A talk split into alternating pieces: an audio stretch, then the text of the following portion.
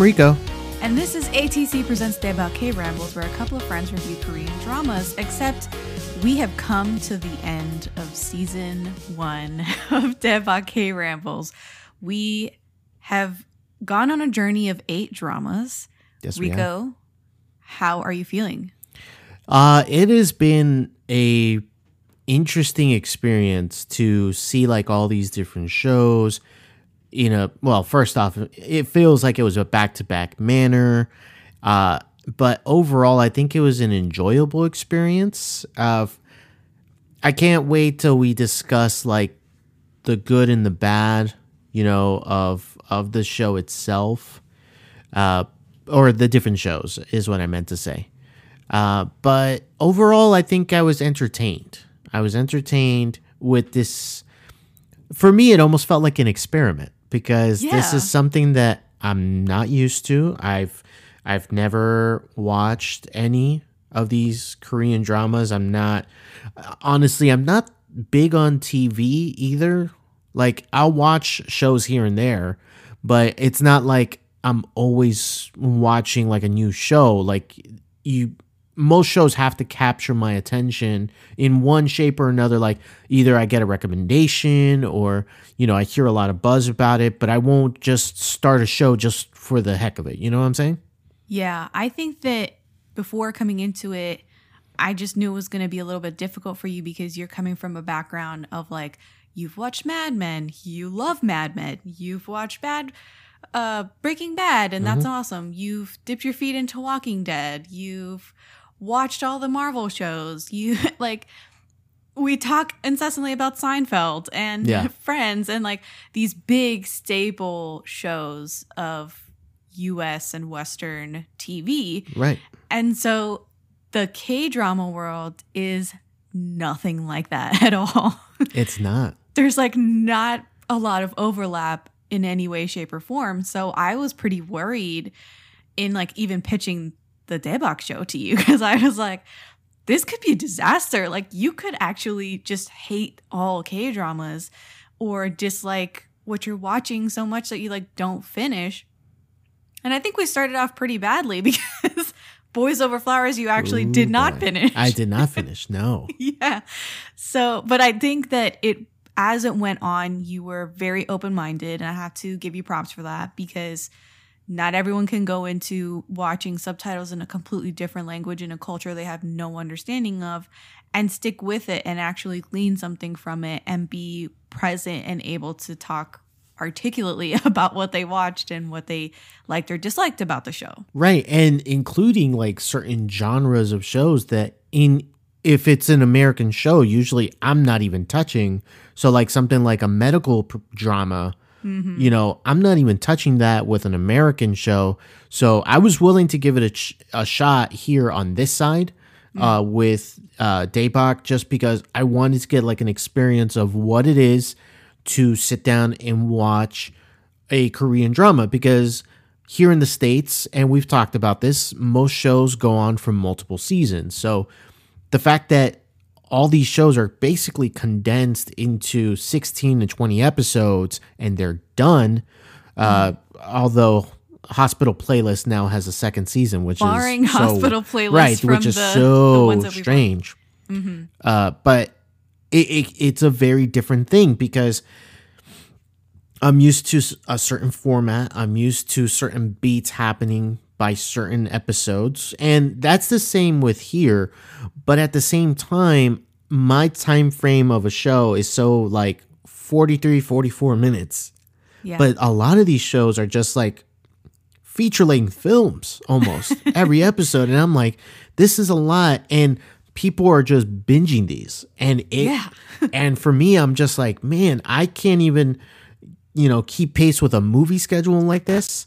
Mm-hmm. So imagine a show. So it was it was a breaking of my normal routine, I would say yeah. to that I was not anticipating. But at the end, I feel that it was at least revelatory in how Korean drama is experienced for some people. Um, this is a question I never asked you before, but uh, would you say that this is how most people consume the dramas? Like they, they basically just binge watch them like after they're done or do you feel that most people watch them while they're airing It totally depends on the person. Mm-hmm. I know that some people like to wait until the drama is completely aired for them to start watching because they are binge watchers yeah and they'd rather have everything at their fingertips and not wait for episodes. right And then there's other people that are really content to have that watch schedule like every Thursday or I don't know, every Thursday and Friday I'm watching this drama two episodes a week or one episode a week, what whatever the release schedule is, and they're perfectly fine with waiting another week right for the new episode. But personally, I am a binger. I don't have such a great memory where if I can finish an episode, an hour long episode, and then come back a week later and try and pick up where I left off, it just doesn't work for me oh because I lose the thread of what's going on rather easily. I don't have a great memory. So to binge it, it helps me stay more focused on it. And I hate waiting. I'm very impatient. I'd rather just like watch two, three episodes a night. you and I are different in that aspect because I love doing the weekly show. I love being able to break down a show after I've watched an episode. And Yeah. that is actually how I've been able to just remember certain things of a show. You you mentioned like Mad Men and Breaking Bad. There are episodes that I can remember clearly even to now like season 4 episode 7 the suitcase. Like I know the episode title. I know the beats of that episode because I wasn't binging that show. Same thing with Breaking Bad. Uh, in season uh, five, Ozymandias is one of the names of the episode, and like I can remember beats breaking it down, but like I remember there are shows that I've been watched, binge watched, and it it gets muddled for me. Like mm-hmm. I start losing my place as to when things happened because I don't have that reflecting period of Ooh. being able to look back, experience, and really sit with what I watched. You know, Right. why why did this happen? What is the significance of this?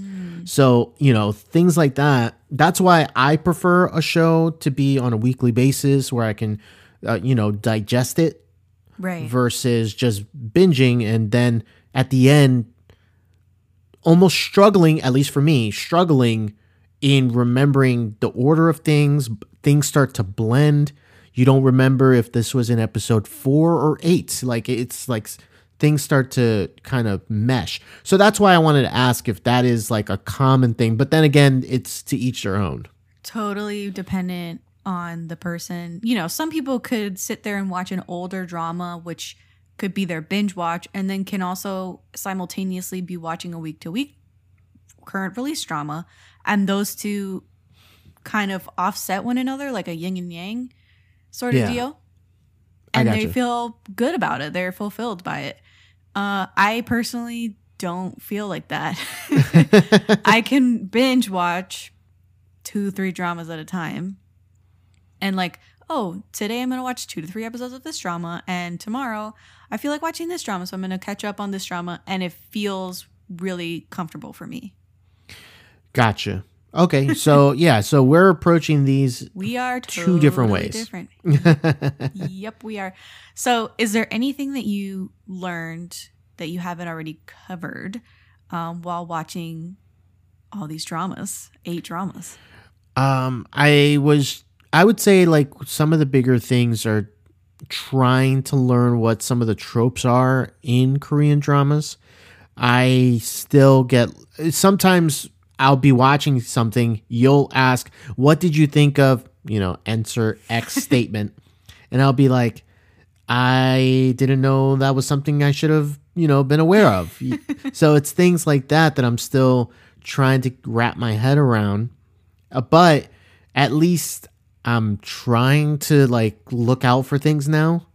Like for example, like the significance of like when they first touch hands or you know, like pulling them by the arm or the fact that there is a subway in almost every show. You know, like that is just a The subway.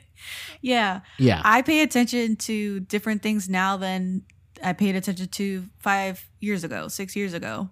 Gotcha. Uh, I think that certain things call out to you when you're I don't know, more experience with the with the culture that you're watching on screen. I would say that I'm more in tune with um, changes in the language. Like, Mm. oh, they're speaking very formally right now.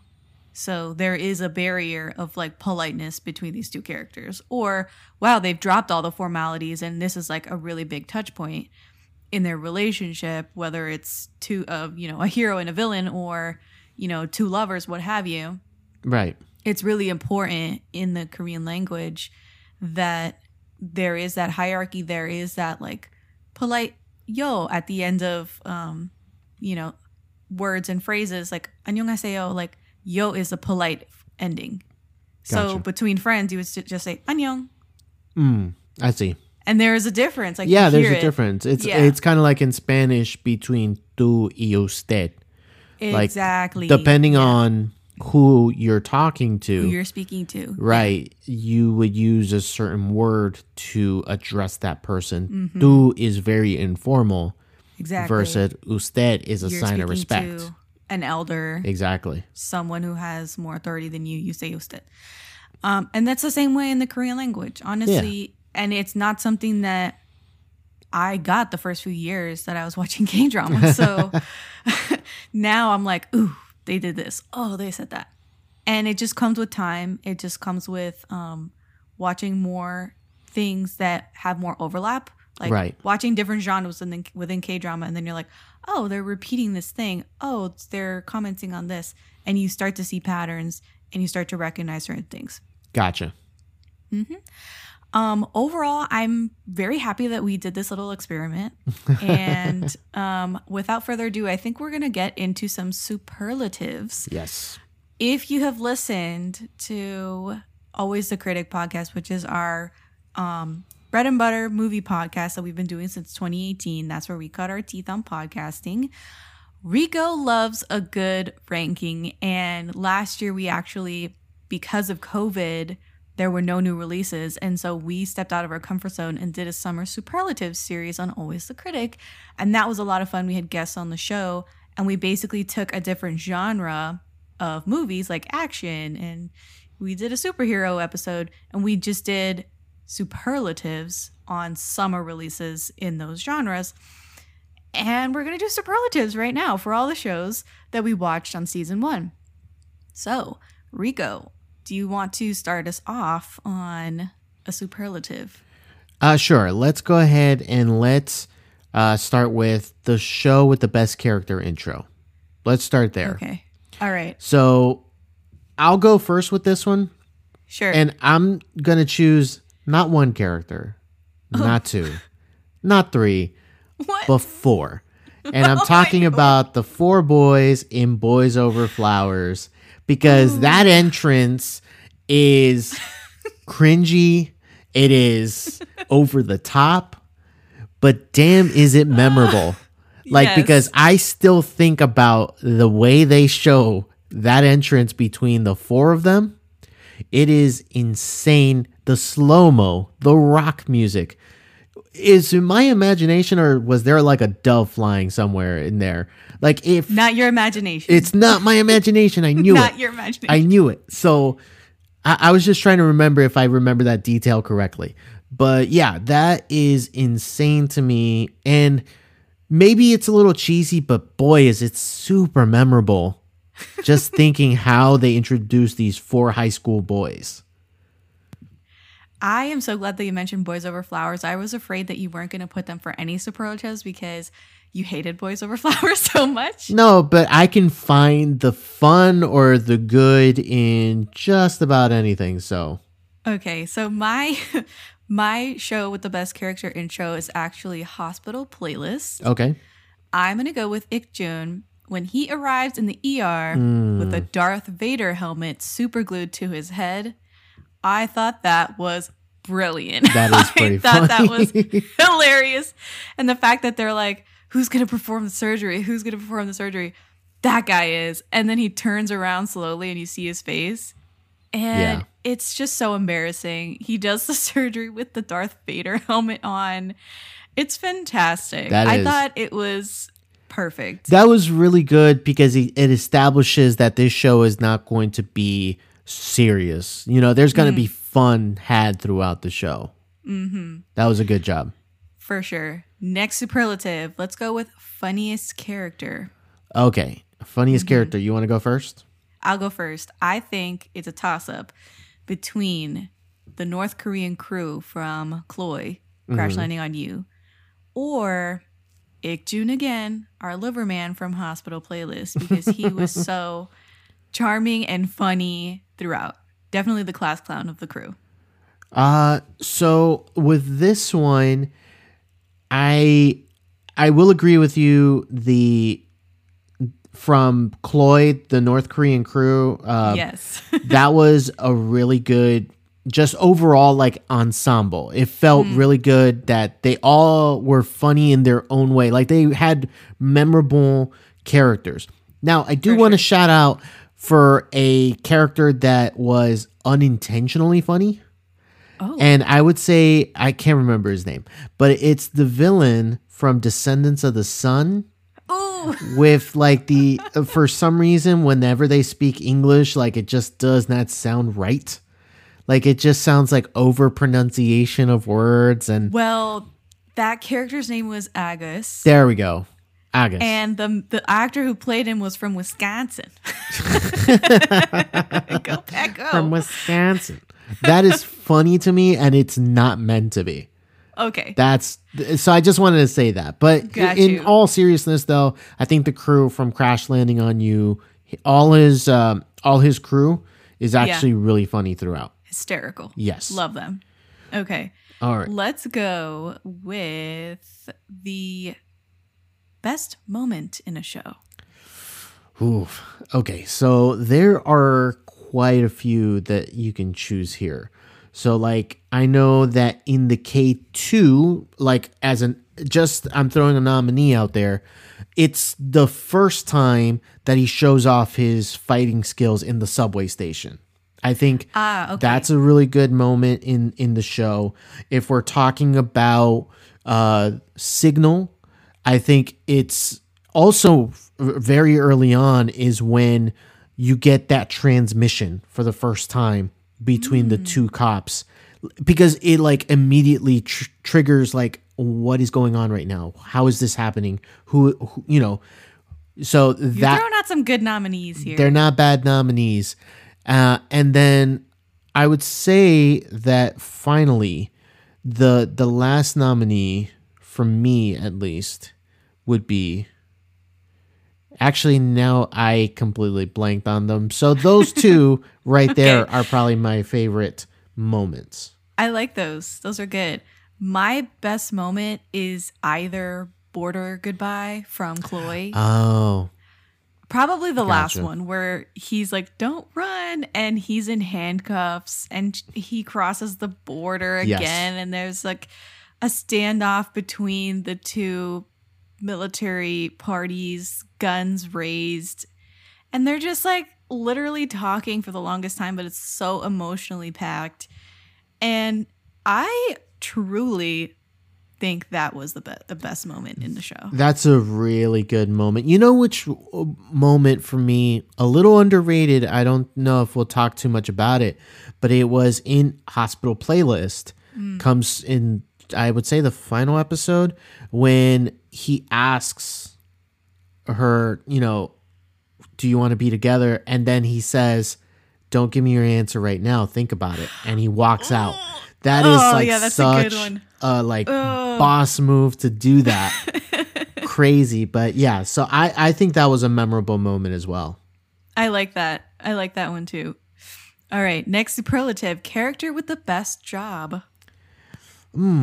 So I kind of like the K2 just because like he's like this like secret operative. I do like that, but um I don't know if that's the best one. Um I think you can you can kind of say like the people from Hospital Playlist are all great doctors in their own way. Uh Maybe I should like change the category so that it's more like character that whose job that you wish you had. Like, Ah. with a job that you wish you had. That's not a bad idea.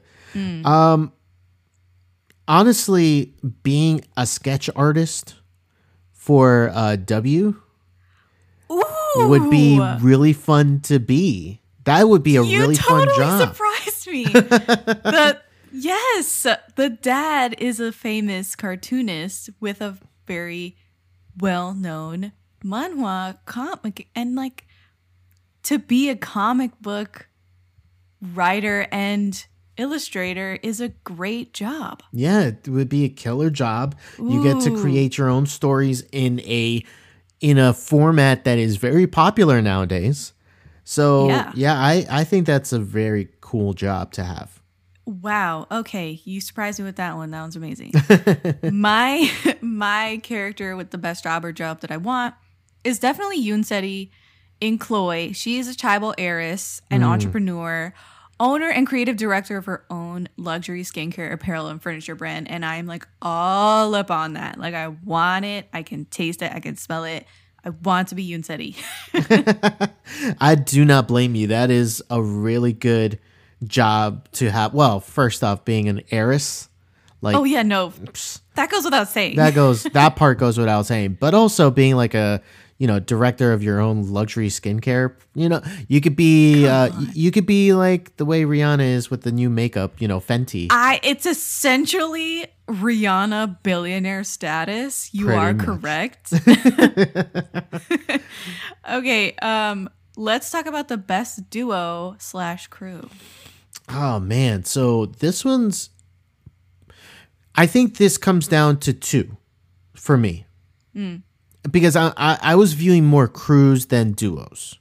But That's fine. but I think it's either the crew from Crash Landing on You or Hospital Playlist. Like those two feel like the most realized characters, the ones that feel that have the most personalities uh, individuality between them.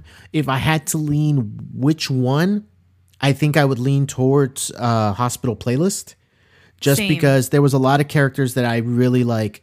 Oh, I'm rooting for this person to, you know, whatever they're doing in their story, Yeah. I was rooting for them. So that's kind of how I did. I do have a duo though that I think is great though, and it is What's your duo? it's from Signal.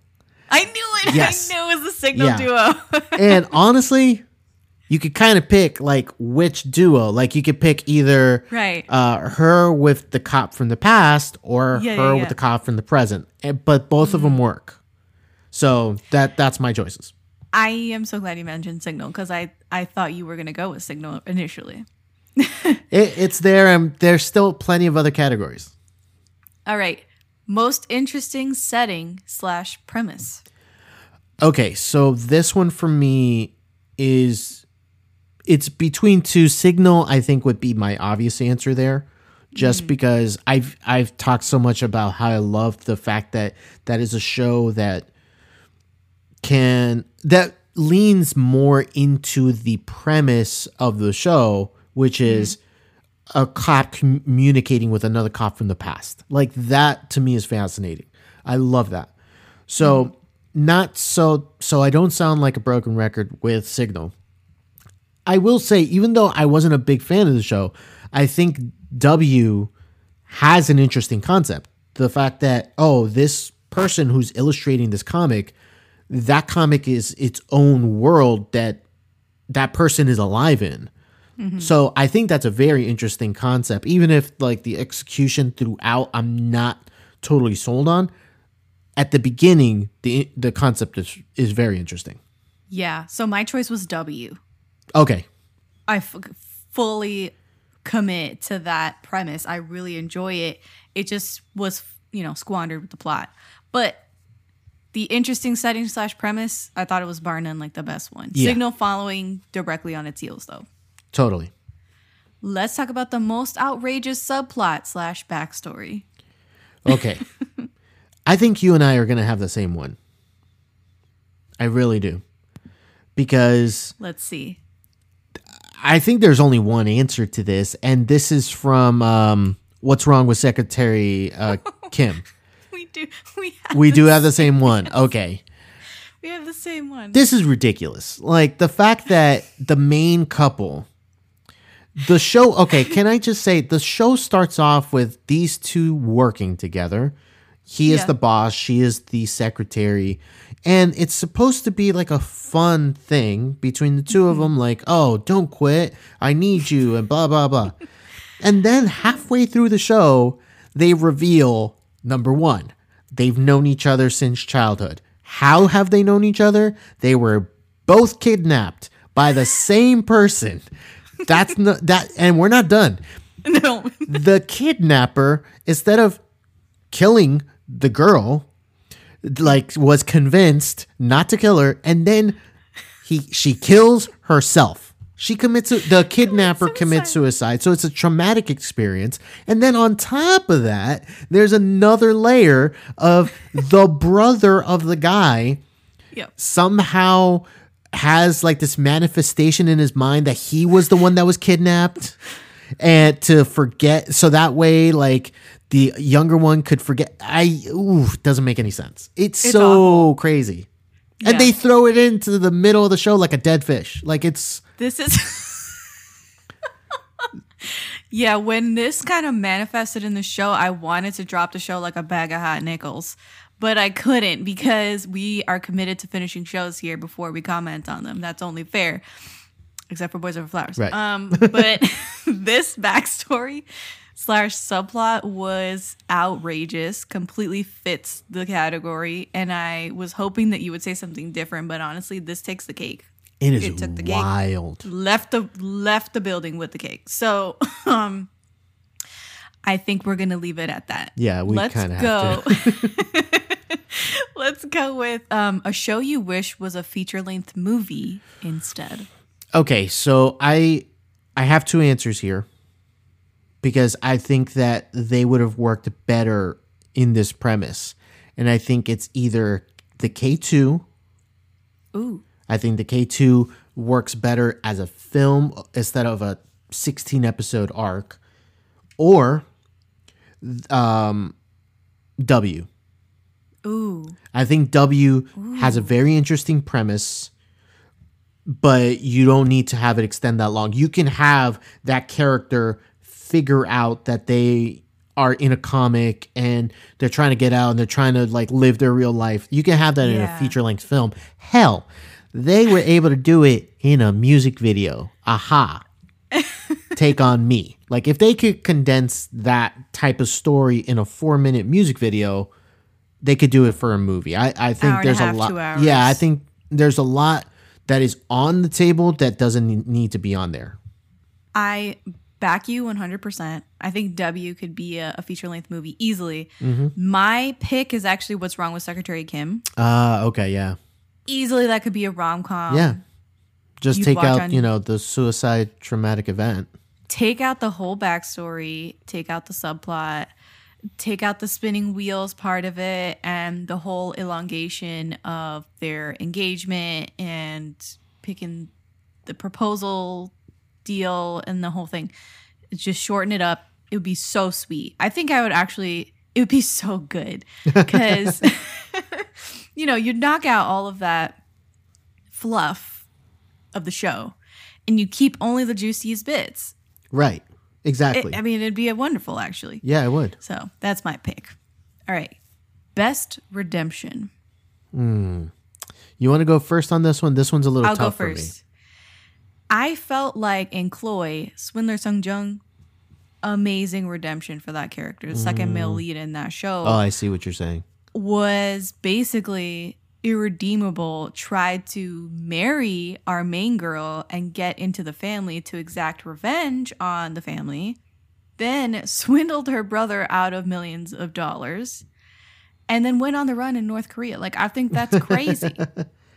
Lying his way into North Korea, paying people off, dealing with the mafia, Chinese smugglers, and he completely redeems himself at the end by saving Seo Dan Gotcha. and dying in the process. And dying in the process, yeah, which he is died for his love. I yeah, mean, he did. That that was I, I almost forget about that, but yeah, he does Yeah. die for his love. Um, how do you feel about? Uh, why am I blanking on his name? but Lee Min Ho's character from Boys Over Flowers. I don't this. mind that for this category. because Best I redemption. think that the show really starts him out as like the most pretentious ass. Like, and the show does want you to root for him as the, you know, protagonist, as the love interest. Mm-hmm. And even though, like, I don't really see them too much as a couple because I feel like they're at so much odds throughout the show Yeah.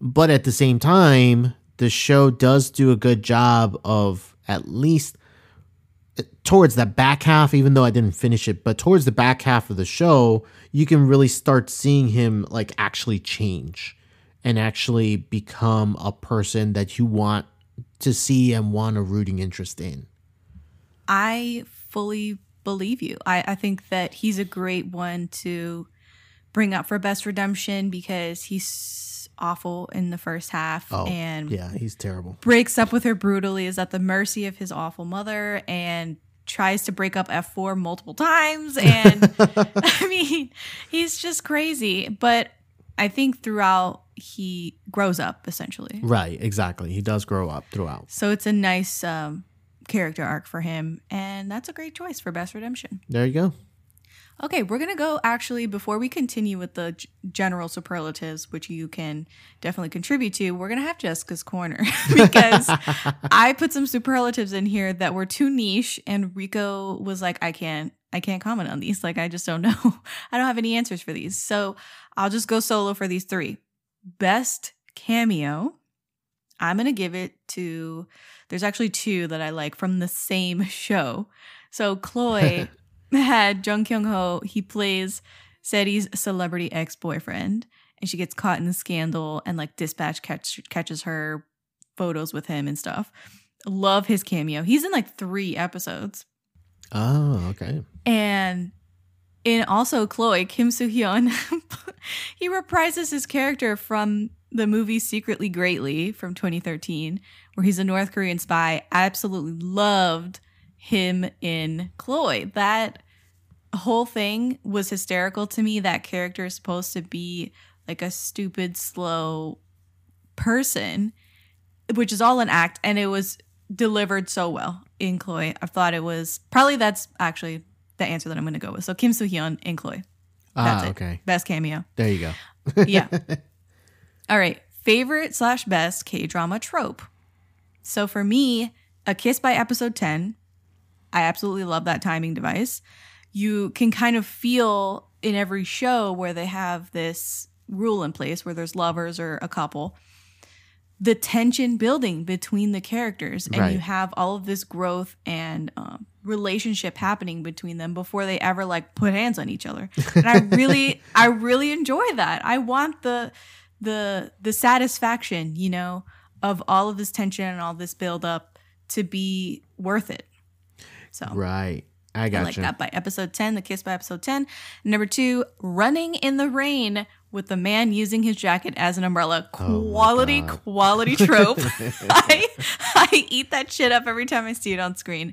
And it's actually not too often um, that they show that on screens. Almost like a B a B trope, not an Ah, A trope. Okay, so it's not always, but Not still. always, yeah.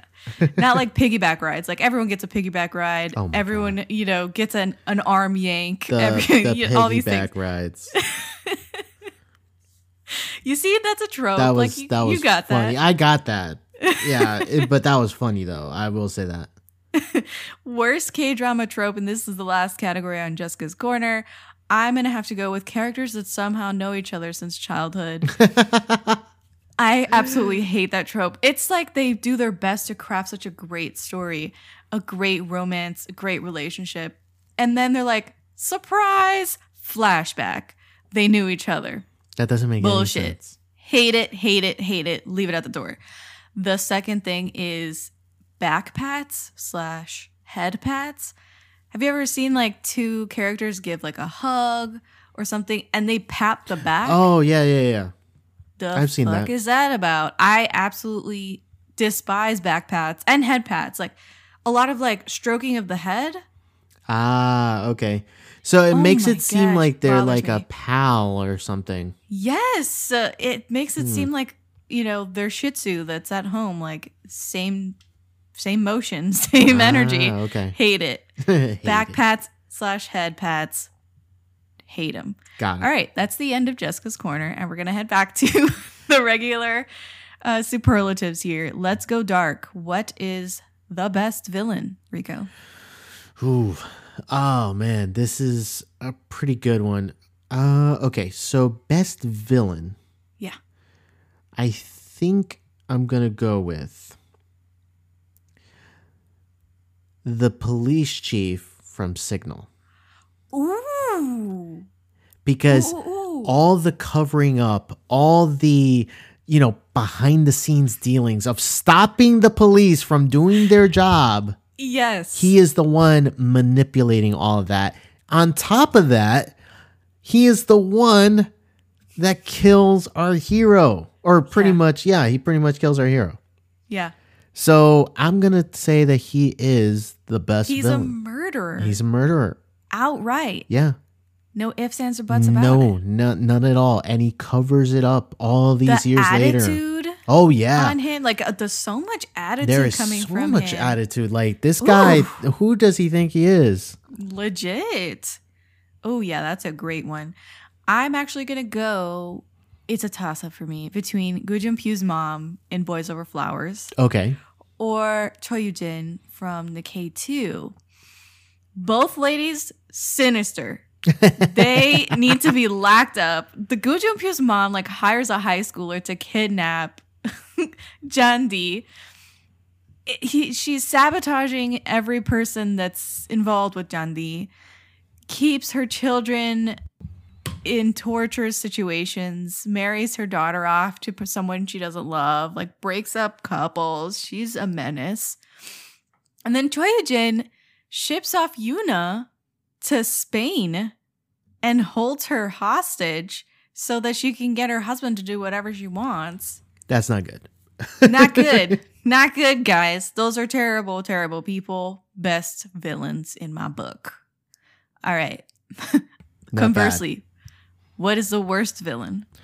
Um, the worst villain, I might have to say, if you're talking villains, W doesn't really have a villain, does it? Am, Mm, am I right? choice. Oh, okay, that's your choice. My Because- choice is W because they didn't even write a villain. Right, there's no real villain there. So, but if we're choosing like an actual villain, I'll go back to Descendants of the Sun and that guy from Wisconsin. like I think like it's it's almost like a Oh, joke of a character. So, but it is a joke. so that's that would be my choice if we're picking an actual person. But because of the fact that W doesn't even have one, by default, it was like, yeah, yeah, it's just a cautionary tale. Do not do this. All right. Show with the best ending.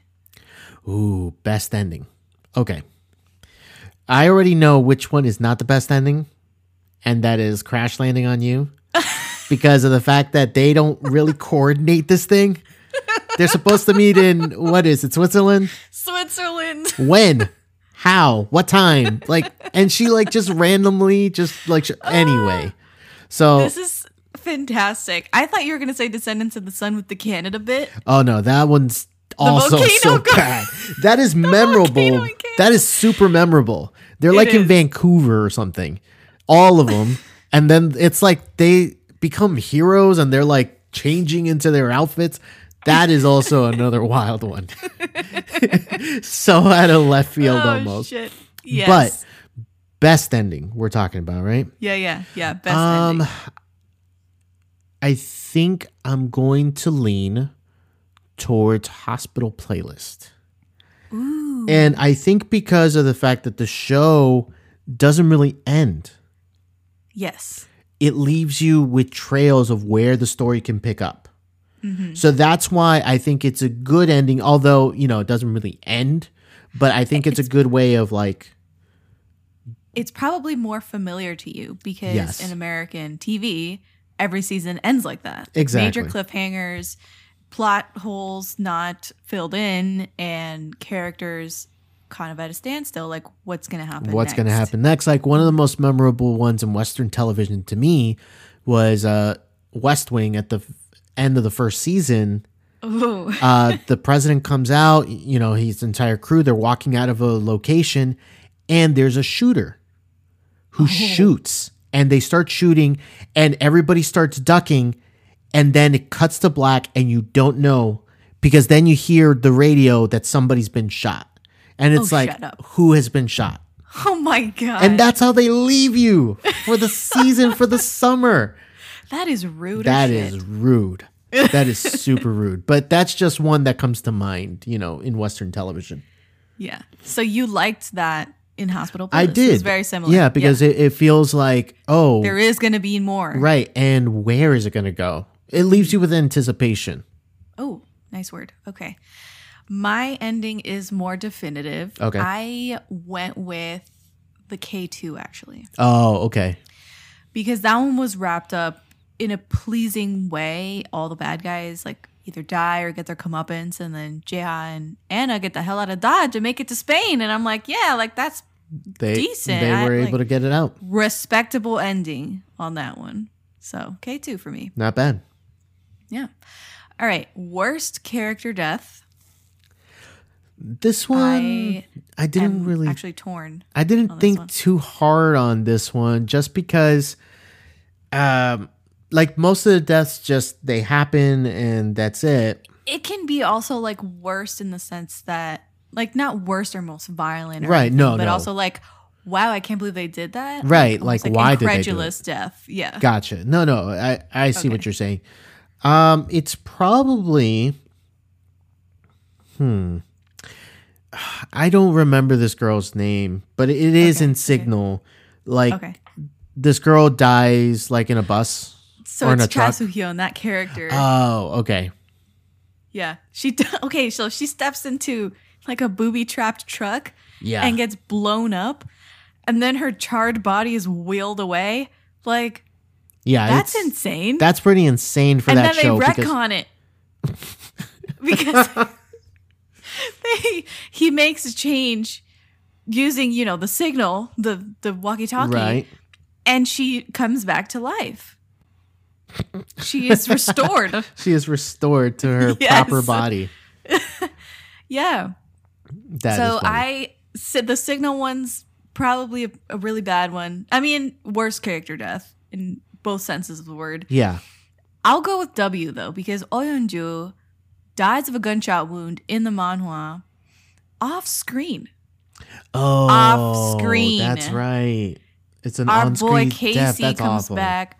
He comes back and tells his dad, "Oh, she died," and all this stuff. Like tell, literally telling him how that. she died, You can't be doing that. That's versus showing us her end, like the end of her. That's a bad way to. It was bad. It was You're bad, right. bad, bad. You're right about so that. So I think that was the worst. Obviously, she comes back. They draw her back to life. but anyway, worst character death, hands down for me. Um, let's end this general superlatives section with the best kiss. Ooh, I'll let you go first on this one. Okay, it's definitely in hospital playlist with Mm. Jungwon. He kisses the resident Gyeoul. Oh my god! Like I was losing it. I love their kiss. It's has so much meaning to it, and I think that's what gets me. Okay. Is that there was all of this pent up, like, will they or won't they? Does he have feelings for her? And you get this small reveal of he got rid of all of the religious paraphernalia that was in his desk. and you're like, oh my God, does this mean that he's giving up on his dream to become a priest? oh my god, that's right. And it turns out, yes, like when she begs him to stay and not become a priest, he just goes and kisses her. And you're like, oh my God, like this is it. Like this is love. It has happened. He's chosen wisely, as the uh, as they say in Indiana Jones 3. It was so fulfilling to see these two characters. Right. Uh, that is not a bad choice. Okay. That's not a bad choice. What is your choice? My choice is going to be Surprisingly, from What's Wrong with Secretary Kim, Park Min Ho and Park Seo Joon. Really? I think their kiss feels a little more what I've what I see in Western media. Uh, you know, there's it, it there's a little more passion behind it. Is what I'm. open mouth, Yeah, exactly. church kisses. Oh, I say church kisses. Yeah, that's you a reference that- to the wedding singer. I was not expecting wedding singer. Oh boy. Yeah. Sorry, I blindsided you with that one. But yeah, you did. I I like their kisses as well. Like I can't pinpoint one. Did you have one in particular Um, there's one where, um, I guess like they're I don't know if they're on a bed, like they're like about to lay down on a bed. I can't remember. Is it the one where he like undoes the like top knot that she had on her blouse? I think so. Yes, Okay, that was the spiciest one. For that's sure. the spiciest one. Because you're thinking they're gonna they're gonna have sex and then they get right? interrupted. Yeah, exactly. That's Yeah. the one. That's the one. Okay, but that's a famous one, I would say. Hey, I mean, nothing wrong with it being famous. yeah. Okay, so that is the end of our general superlatives, and we're gonna go with the ones that are leading us to Rico's top five for season one. what? Um, let's go with the show with the character doing the bare minimum. bare minimum. Mm-hmm. So I would say this has got to be a character that you just feel is not really contributing much to the plot. it could be however yeah, that's you, true. you kind of interpret it. I didn't want to define it too much. Like if you feel like it's an actor versus the character or the character and the plot that Right. they're not servicing, like it's all up to you. Right. I think it was. Why am I blanking? I think it was. Yes, Crash Landing on You. Ooh. Uh, the the male lead. Why am I blanking on his name? I think for for most of the show, for most of the show, he is just playing it too rigid. And I know he's playing like a North Korean soldier, but I think he's playing it too dry throughout, and it's it's not enough for the character. You want that oh, character to break free, and it feels like he doesn't truly break out of that shell. Oh I never feel like he broke out of that shell. You're saying the the character doing the bare minimum is Hyunbin, Captain Ri. Yes. Oh my god. had your kids, had your wives. You better you better lock your doors No, I know. because People are gonna come after me. we're gonna come after you, bro. Like I know. People love that character. I know, but yeah, they love like the stoic soldier, the you know. Oh god. I said what I said. That's I know what you. I know exactly what you said. I was shocked. My character during the bare minimum is Anna from the K two. Oh, by Yuna. Oh, yeah. That you know what? That's a good. Yeah. She is the equivalent of a deer in headlights. like you just run her over and you're like, shit, my car's wrecked. Like, it's bad. Yeah, it's not good. It's not good. Like she's not doing a lot. You're right. She's dead weight. Yeah, that's that's a very good choice. Yeah. Yeah, I, I would agree with you on it. Okay. What is the show with the best character? All right. I think I think you already know my answer. I think you. I do. don't know now. Well, well, know. okay. So You threw out Hyunbin and threw it all out of whack. no, well, first off, it's from wrong. Signal. Oh, okay. Yeah, it, it, it's Li Jian. It's Li Jian. Uh, man, I- but Ijeon. Yi Jian. Yes, he is. Wait, is that the one From the do you mean past. the guy the, from the past? From the yes, that's correct. I do like the guy from the present too. Both of those characters are great. I like Yeah. the one from the past more because you get to see him at different stages of his career. You get to see him at different stages of his life and Mm-hmm. what it's like to live with this, you know, almost like power. It's it's almost the power to be able to communicate with the future You're saying he's a superhero. in a way. I, I, you thought about it. You're like, I thought about it for a second, but no. But in reality, like the guy has, he's been given a gift to be able to help out the future and also be assisted by the future. And I love how we see him when he's a patrol officer, you know, not knowing what this all is, growing all the way up to being like a full fledged captain who, you know, is basically at the end of his life realizing, you know, everything he does and what he could have done as well. And I Right. really enjoy that about the character. So that is my choice for best character. Yeah, you kind of nailed it. Um, I'll go with. I'll go with Song Joong Ki as Captain Yoo Jin in Descendants of Oh, the Sun. okay. And I'll say that because he is probably the perfect mix of the serious soldier and the guy who doesn't take anything too seriously, the guy that knows when to follow rules and when to break them. Mhm. He's very playful and super charming. Definitely like a shoot your shot kind of guy. And you know, great at fighting, super um good looking, and I just feel like he's like the best of everything. So I will go with Song Joong Ki as Captain Yoo Jin as best character. That's a that's a good choice. Yeah, I think he's great. Um, let's go with the show with the best OST. I had a problem with this one only because okay. a lot of the shows like I had a hard time remembering, but there was I I'm not saying it's the best one, it's just the one that came to mind a lot just because it sounded so different and it is the theme from Signal because it has like this western motif. Country twangy Yeah. sort of sound. So to it it. sounds so different. I'm not saying it's the best one, but it is the most it's the one that really stuck in my head because like I can still think back to it and the way it ends like with the guy oh so," like I still remember it, you know? fantastic. Okay. I like that answer. Signal is probably not uh, an OST people would pick Right. over some of the other ones, so I like that you chose that. I it's for me, it's between Descendants of the Sun and W.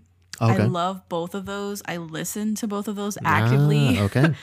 Um, probably I'll go with Descendants of the Sun ultimately because I like more songs from that soundtrack versus W. Yeah.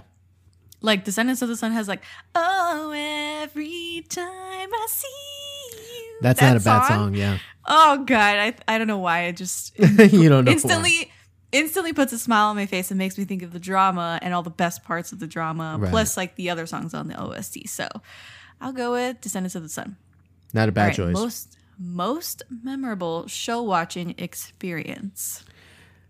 so this is going to be a, a crazy one because we're talking about memorable. Yeah, it's memorable. it's got to be Boys Over Flowers for me. Like that is a memorable Classic. experience. Just remembering the things that I'm just like befuddled by on the show, and inexplicably having the girl yelling so much throughout the show. like she's screamer. always yelling at someone, you know. And then you you have like the very problematic stuff involving like bullying with you know basically to the point of killing someone or the kid commits suicide and then like Yeah. at, the show opens with that pretty much like the kid That's the opener. yeah that's the opener a kid's about Stick to jump and kid commit suicide but hey we got more um yeah.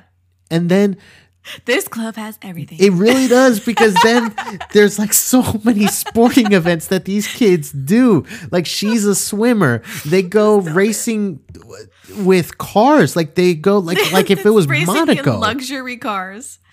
Like if it was They- like Italian sport racing and then they like go riding on horses. Uh don't they, do play shooting at one point? Yes, they do basketball as well. They, I do. Mm, I don't think they're shooting. Maybe they do, like in their spare time. Maybe, but I can't remember. But there is like One's a potter. like so random. one plays a violin. all like, of them do such random things you know in this life that if you had to, okay, here's a question that has nothing to do with the superlatives. If you had to build an F four, okay what would your four be? like, what would their be? What would their talents be and like their their thing? oh my god okay so i think obviously you need a leader right Yeah, so yeah, yeah. there's there's the leader the one that everybody kind of falls in line with They're the usually the most popular one. They're the one sometimes that's most athletic. What's his gimmick? His gimmick, he's the pretty boy. Like he is it. the That's he true pretty boy. Like he gets all the attention for being Okay. really good looking. Then you're you have to have one of your other ones has to be like an athlete. Like they are good at just sports, you know, but not like the most random sports out there. Like, you know, conventional sports that we would You use- want a conventional sports dude? Just like a conventional like they're either like on the football team or like even if you want to go like play like really every sport, like every season? He's almost like he's sport? almost doing like a different sport each season yes. Like that type of that type of guy. Uh, Not like a luxury sport, like equestrian, no. Polo. no. The most the most like bougie if you want to call it would be like something like lacrosse. Like that would be like the most. Maybe he's a rower. oh my god that's not a bad idea if it's a rich Okay. school then yeah a rower is actually not a bad Okay. choice like a like the Winklevoss twins uh, um anyway uh, so we have them right Social network, no? Yeah, that's right. Yeah, exactly. I Um, didn't know you had the twins' names memorized like that. yeah, the, the Winklevosses. Um, the third one is the guy who has all the connections. This is the person that has an in with the audiovisual team. They have an in with the math. They have an in, and they're the ones like that can get like test scores and or you know like early tests. Oh my god, he's the DJ. he's, he's the, like the DJ. Yes, he Okay. is the DJ. So like And he, has like a record collection worth like thousands Oh, of thousands. for sure. This Okay, guy perfect. has rich parents, but he has ins everywhere. And Right. then and he's like at the coffee shop, Yes. like everywhere and nowhere at the same yes. time. And then finally, the fourth one for me, I think has to be the funny one. Has to be the one that Oh. but here's the problem. The the funny and the jokes come at other people's expenses because they are part of this elite group. So it's always him making fun of someone. So it's Pete Davidson. kind of. Okay. kind of like Okay. Pete Davidson. Uh, but yeah, basically making fun of other people. Is, Actually, Pete Davidson is very self-sacrificing. yeah, he, y- you know, you're right. He um, is term? self, uh, self, um, deprecating. self-deprecating. Yeah. So, Yeah, yeah, so he doesn't fall in that line there, but I would say, um, someone who feels like a jerk in a way is another comedian. Jimmy Kimmel. Ooh, yes. Jimmy Kimmel's a Jimmy dick. Kimmel's a dick. but he fits this particular thing perfectly. So what would the face look like? Because it can't be Jimmy. no, no, it's not going to be Jimmy Kimmel, but I think Inside whose body? inside of whose body? That's a great question. Um, I feel Well, like we can leave that up to the audience. yeah, I we can leave that to the audience. Like, cast your F4 by giving us like the body type, like who would fit into who.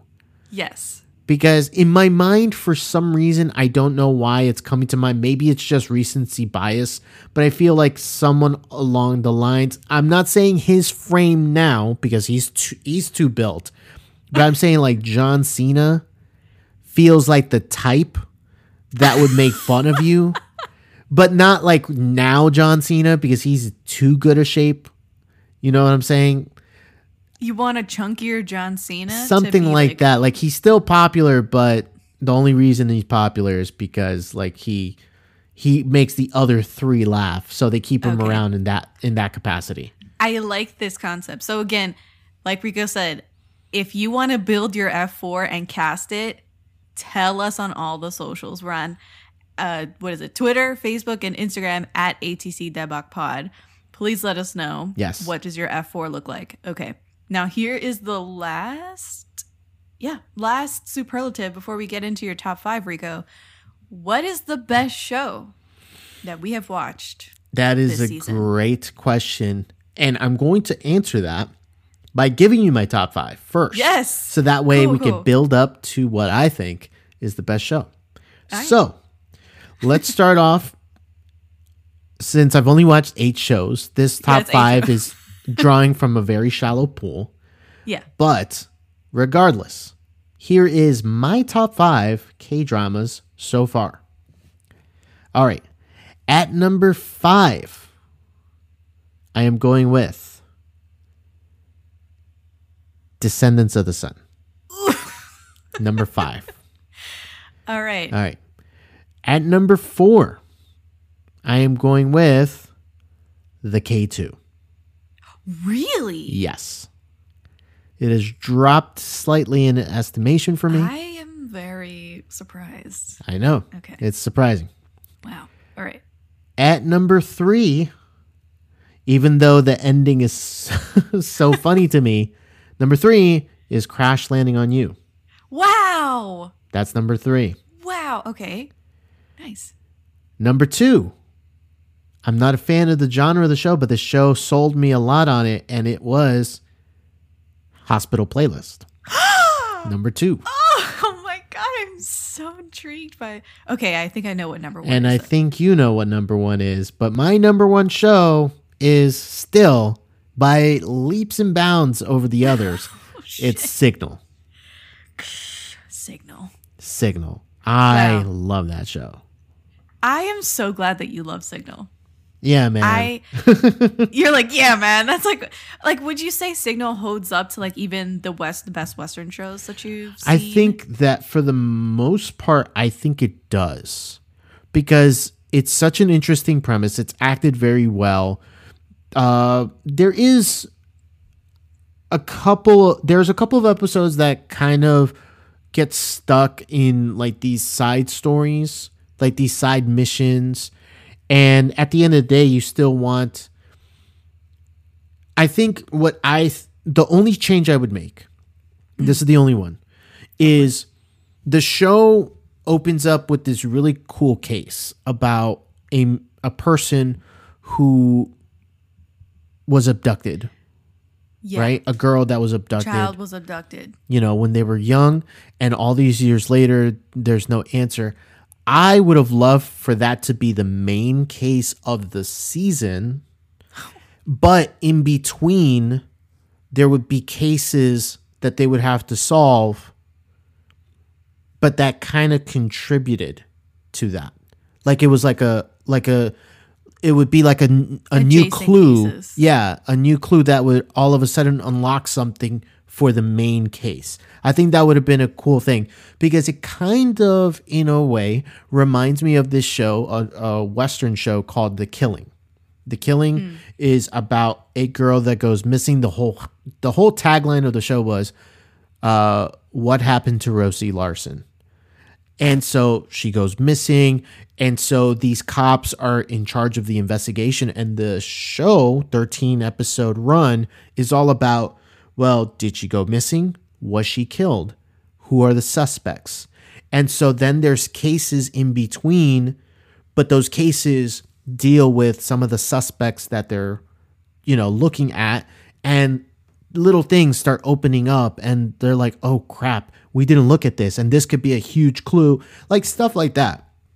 I, think like that. that. would be the thing that I would change about the show. I think the show overall is still great with the different cases. Like they they kind of section it off. Like the first three episodes are about one case, then the next few are about another case. And like I do like that. I don't mind it at all. But I think it would have been it would have served better if the entire one season run was one giant case Yeah. and then the little cases in between contribute to it. you prefer the ma- uh, the micro on one case versus a macro on many cases. Right. Yes. Yes. Yeah. I, that's respectable. I like that. But like o- that other than that, that's if, you know, you're comparing it to the Western shows that I Mm-hmm. really like. As a K drama by itself, like it, for me so far, it stands by itself. So, Nice. So, for me, the best show is definitely Signal and Descendants of the Sun because I feel like that. uh, Also, Descendants of the Sun was my most memorable show watching experience as well. So, it goes hand in hand with it being tied for first. Got for it. Best show. The Descendants of the show. Descendants of the show. Descendants of the Show.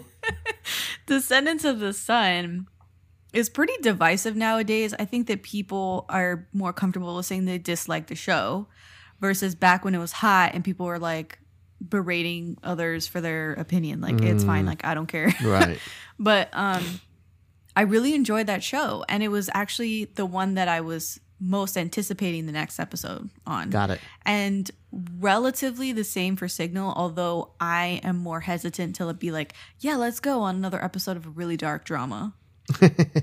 I'm like, ooh, like I'm kind of wincing when I press when I press play on like a dark drama like Signal. But for Descendants of the Sun, it was a very positive experience. So I like both, both for different reasons. Both for different reasons. Okay, nice. Yeah. I love your top five. I am so excited that Hospital Playlist landed so high up on the list.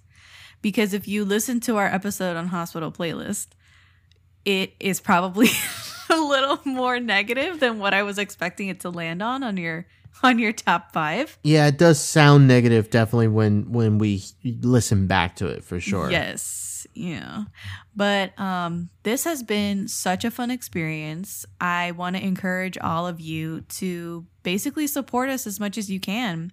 You know, we are um the show's not going anywhere. It's still going to be on all the the podcast apps, Apple Podcast, Spotify, Google Podcast. So definitely hit subscribe um, like the show, give us a review on Apple Podcasts. That's going to go such a long way for, you know, us to get discovered by more listeners just like you. And of course, come and say hi on social media because we're I'm still there. Like Rico's not there, but I'm there. and you can come say hi, um, you know, talk to me about the episodes or about other shows that you're watching. I'm going to be posting on there. And you know the blog is still going to be alive and well. So i'll be writing you know full reviews for shows that i'm watching on my own.